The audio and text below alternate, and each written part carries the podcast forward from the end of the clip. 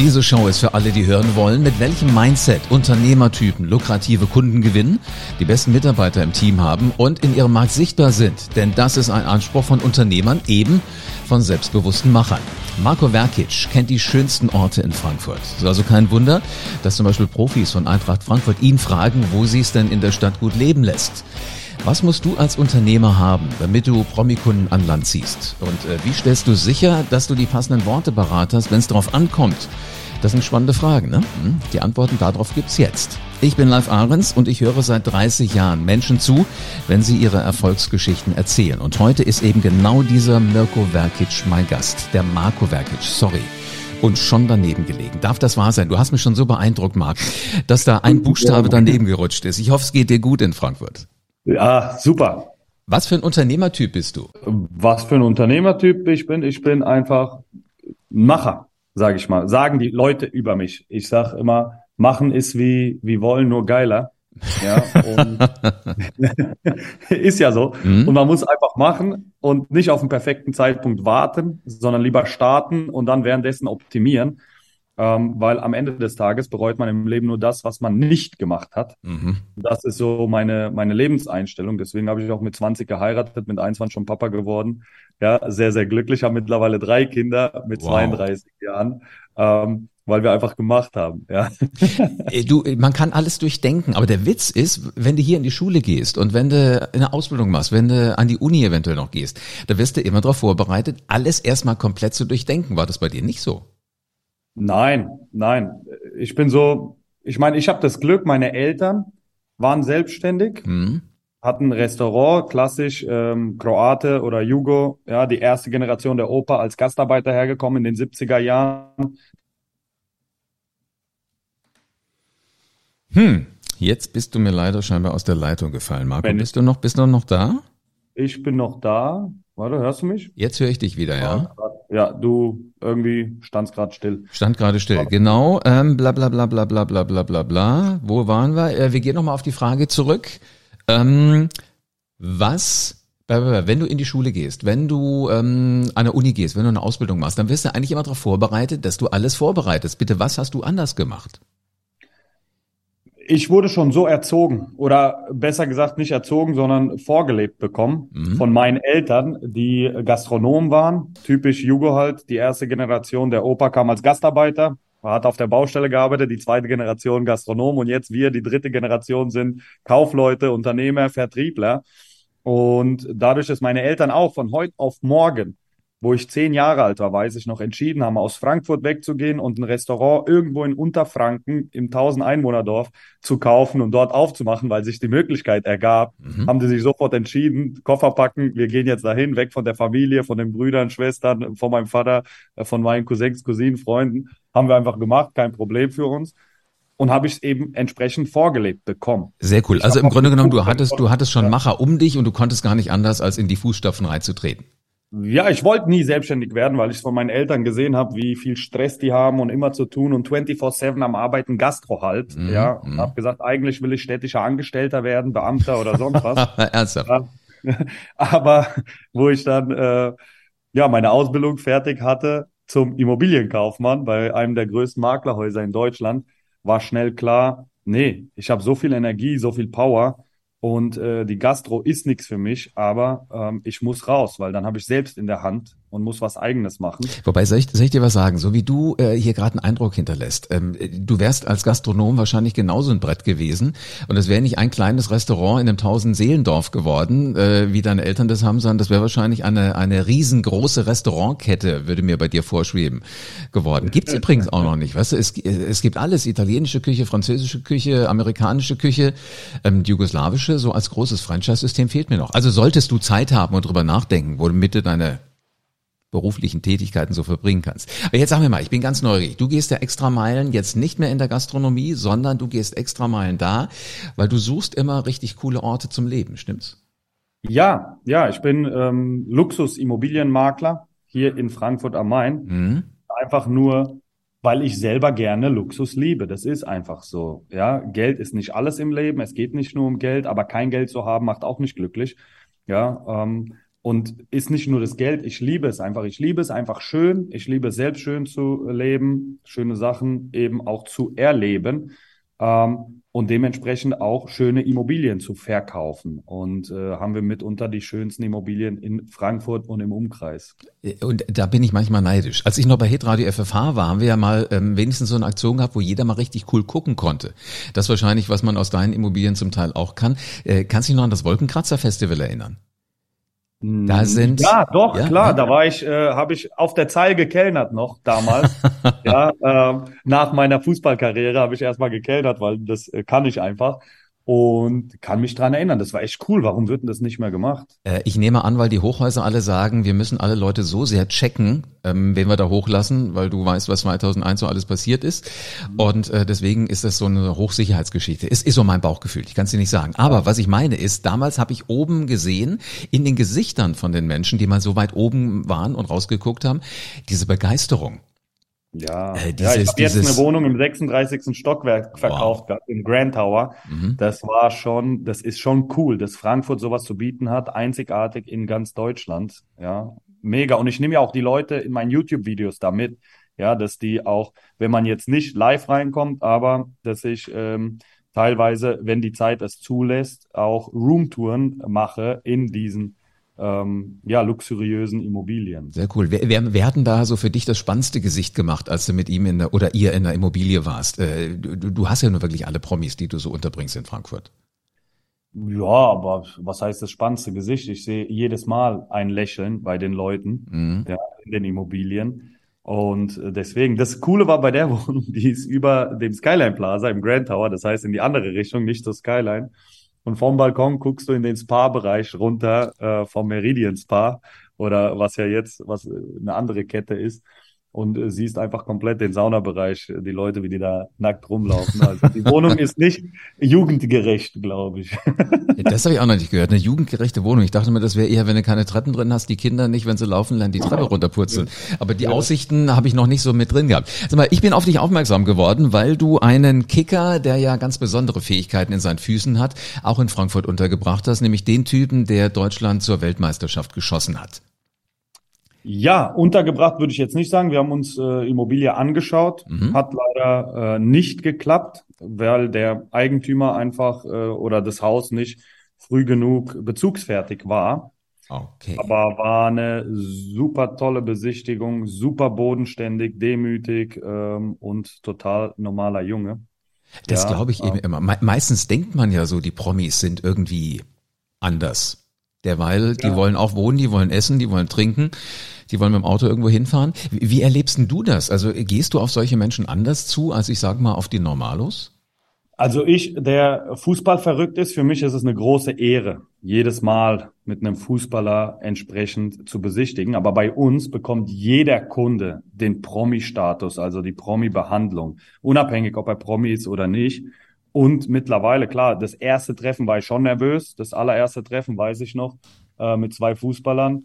Aber jetzt mittlerweile ist es völlig normal geworden und es tut wahrscheinlich denen auch gut, dass wir uns über normale Dinge unterhalten. Nicht nur über Fußball, Fußball, Fußball, sondern eben auch übers Leben, über Familie, über Mindset, ähm, über den Glauben teilweise mit einigen Spielern. Also das ist schon ähm, ja, schon erfrischend und die sind einfach normale Menschen. Sag mal, aber wenn, so ein Fußballer eine Wohnung anguckt oder ein Haus, überhaupt eine Immobilie, guckt der schon gleich so, also merkst du, der, der fährt schon mal ab, wo in welche Ecke von so einem Haus wenigstens mal ein Tischfußball hinkommt? ja, nicht jeder Fußballer ist ja, äh, lebt ja nur für einen Fußball, sag okay. ich mal so.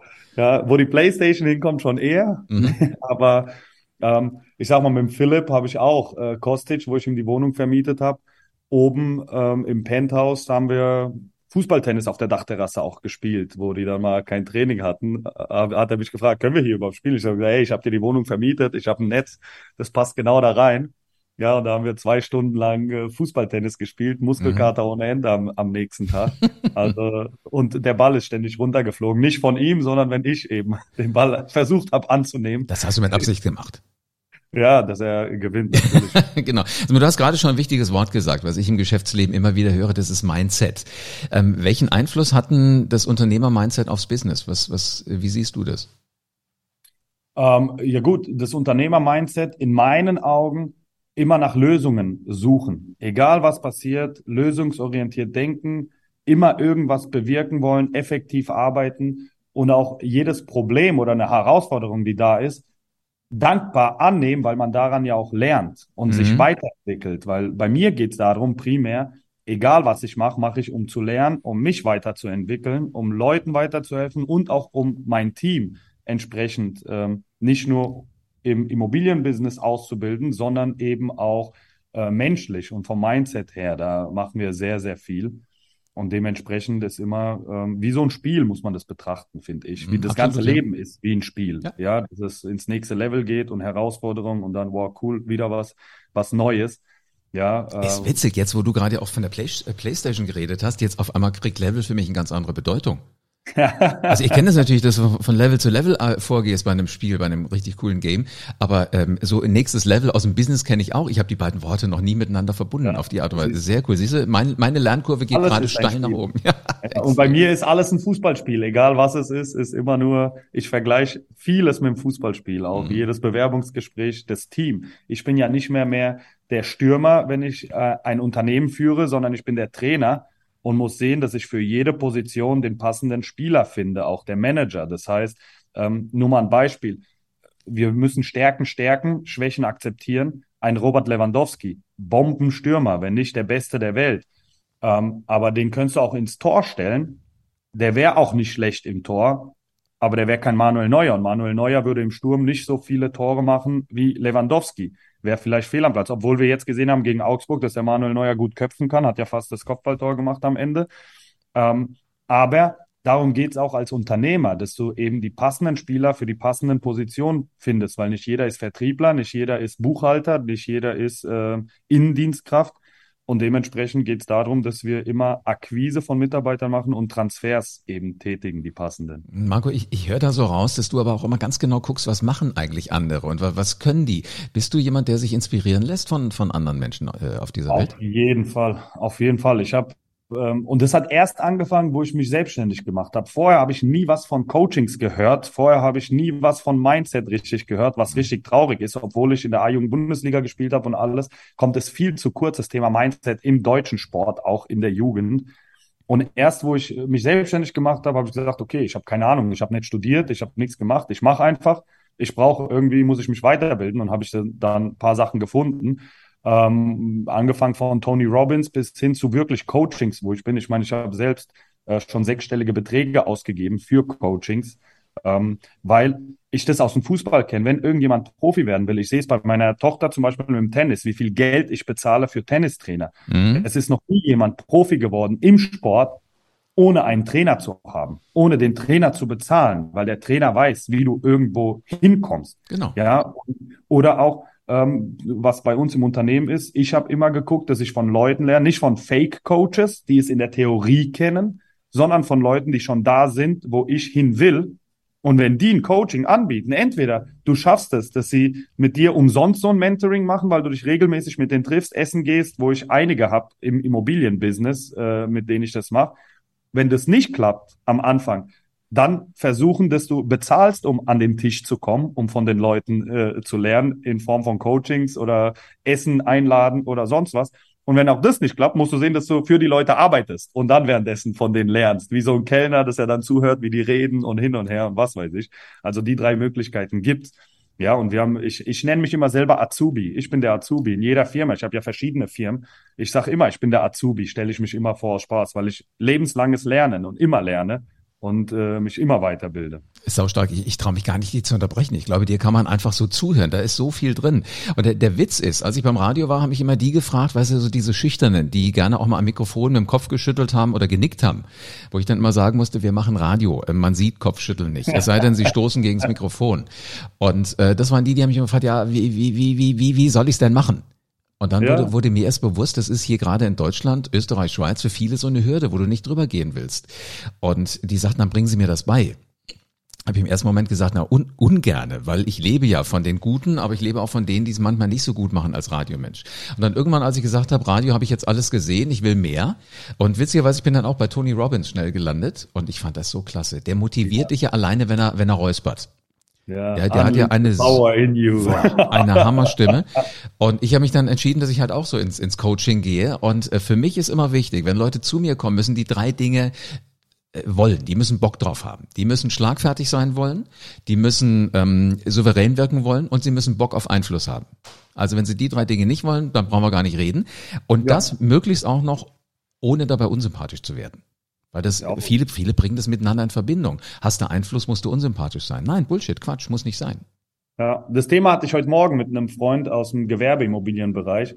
Äh, Gibt es eine Firma, die ist da bekannt hier in Frankfurt, dass der Chef es auch selbst geschafft hat, aber sehr von oben herab ist und sehr streng und keine Ahnung was, ja. Und dann gibt's aber andere, die immer auf Augenhöhe sind. Ich saß mhm. gestern wieder mit einem großen Immobilieninvestor zusammen, der ist zu jedem auf Augenhöhe auch ja, zum Kellner genauso wie zu dem, äh, der über ihm steht, immer alle auf Augenhöhe und Demut ist vor allem sehr, sehr wichtig, finde ich. Absolut, ja.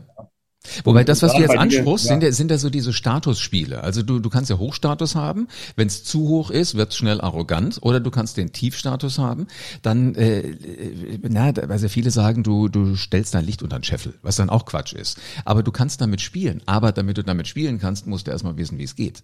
Ja, aber das ist ja auch oftmals, finde ich, weil ich mich auch sehr viel damit beschäftige und mhm. mich selber auch coache, dass die kleinen Kinder in uns so verursachen durch die Kindheitswunden. Das ist ja viel dieses Ego und wenn man sich streitet und dann sich unterscheffelt oder sonst was, das ist nicht unser erwachsenes Denken, sondern eben die Kinder in uns, bei, bei beiden, wenn du diskutierst und sonst was ist. Wenn man das mal von oben betrachten würde, in so einer Metaebene, äh, würde man mit dem Kopf schütteln, ey, was ist mit dir los? Du, du siehst das aber ja auch bei deinen drei Kids mittlerweile, ne? wie, wie die groß werden.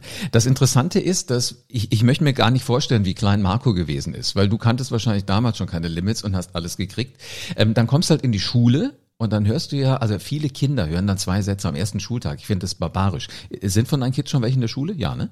Ja, ja, unser Sohn ist jetzt aufs Gymnasium gekommen. Schon. Okay, dann hat er an seinem ersten Schultag natürlich wahrscheinlich auch gehört, heute ist Schluss mit lustig, und heute fängt der Ernst des Lebens an. Der Ernst des Lebens. Boah, ich möchte solchen Leuten, die sowas sagen, immer eine, eine Nackenklatsche geben, weil das verändert sowas in den Kindern und die sind auf einmal nur noch brav, angepasst, aber nicht mehr charmant, zielorientiert, frech. Ja, und auch äh, sei froh, dass du noch in der Schule bist. Genieß noch das Leben. So, wenn du arbeitest, fängt auch der Ernst des Lebens an. Da freuen die sich doch gar nicht mehr nee. zur Arbeit. Bei meinen Kindern umgekehrt. Mein Sohn sagt jetzt schon, boah, wenn ich groß bin, werde ich Unternehmer. So, sagt er mit, mit elf Jahren oder ja, jetzt ist er elf geworden. Mhm. Der hat auch schon Aktien gekauft mit neun Jahren und so, weil er eins zu eins alles von mir sieht und ich öffne auch alles. Ich öffne die Umsätze, die Konten, die keine Ahnung was und hat mich halt gefragt und ich musste ihm ein Aktiendepot sogar anlegen mit neun Jahren und hat er gesagt, ey, Warren Buffett hat erst mit elf oder zwölf angefangen, ich schon mit neun. Das heißt, es sieht gut aus, weil äh, den Kindern wird auch, man redet nicht über Geld. Nein, man darf nicht über Geld reden und bla und hin und her. Das ist die Schule. Natürlich, wir haben Lehrer, wenn du guckst, die kennen nichts anderes. Das sind Beamte, das sind Lehrer. Mhm. Das ist gut, dass wir die haben, aber das sind keine Unternehmer. Nein. Ja. Ähm, es gibt eine, wir waren jetzt in Florida, da gibt es eine Privatschule, ja, haben uns mal angeschaut, einfach nur, wie die Amis einfach denken und so.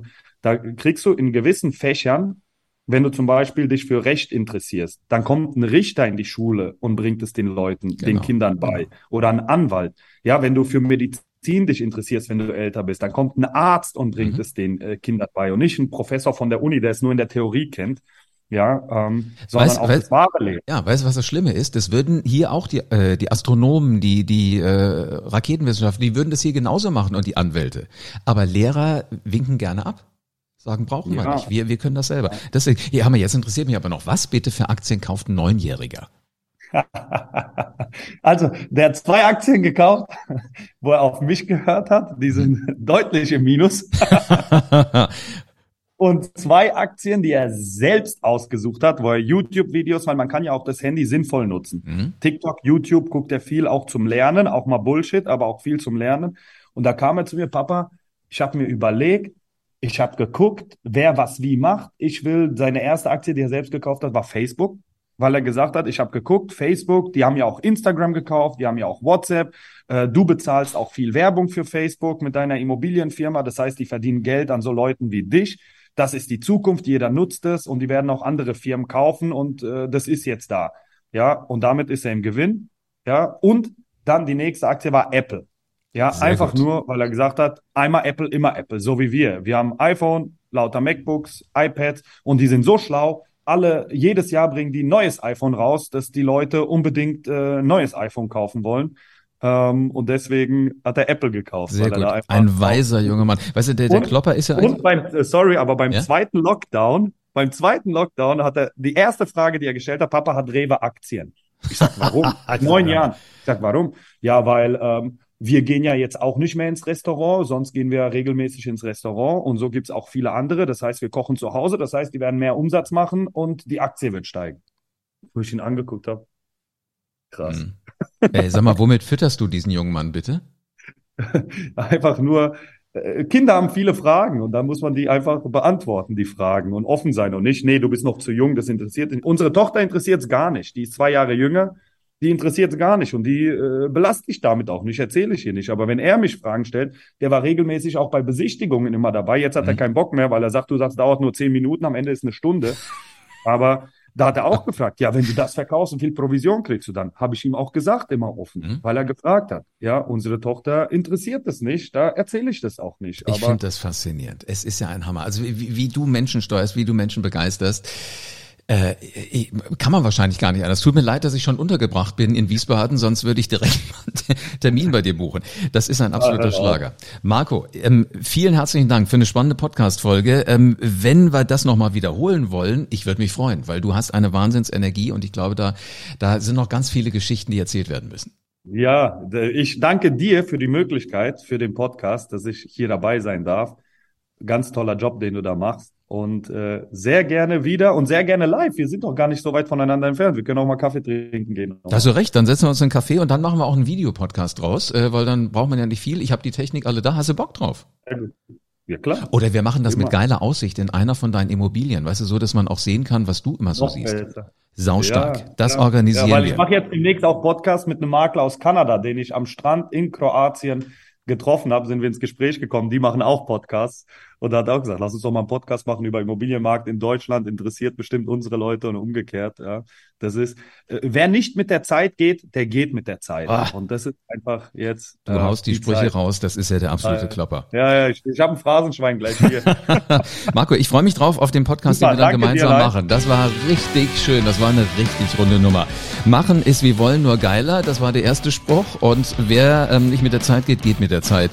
Wenn ihr mehr Sprüche davon hören wollt, dann hört euch diese Podcast-Folge Folge einfach nochmal an. Also ich habe so ein bisschen was mitgeschrieben, was Marco gerade gesagt hat. Äh, seine Eltern sind hergekommen, nee, sein Großvater, dann gab es erstmal auch ein Restaurant, wo er groß geworden ist, aber das war zu wenig. Er sagt sich, wichtig ist, bei Kunden muss man jedem das Gefühl geben, der ist ein Promi dann ähm, im Grunde genommen kriegt man genau die richtige Beziehung hin, weil jeder möchte ja so ein bisschen was Besonderes sein.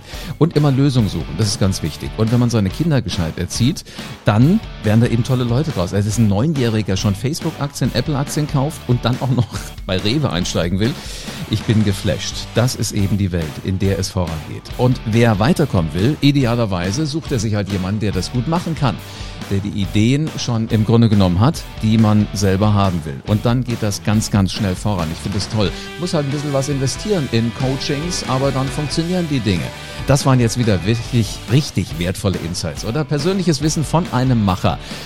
Ja, aus erster Hand sozusagen. Hör hier weiter zu, dann wirst du Schritt für Schritt zum selbstbewussten Macher, ganz genauso wie der Marco. Und stell dir jetzt bitte schon mal vor, wie sich das anfühlt, wenn du für alle Herausforderungen das passende Mindset hast, eben das, was wir gerade besprochen haben, dann hast du nämlich dein Leben in die Hand genommen und du wirst kein Unternehmer-Know-how mehr verpassen, wenn du diesen Podcast abonnierst.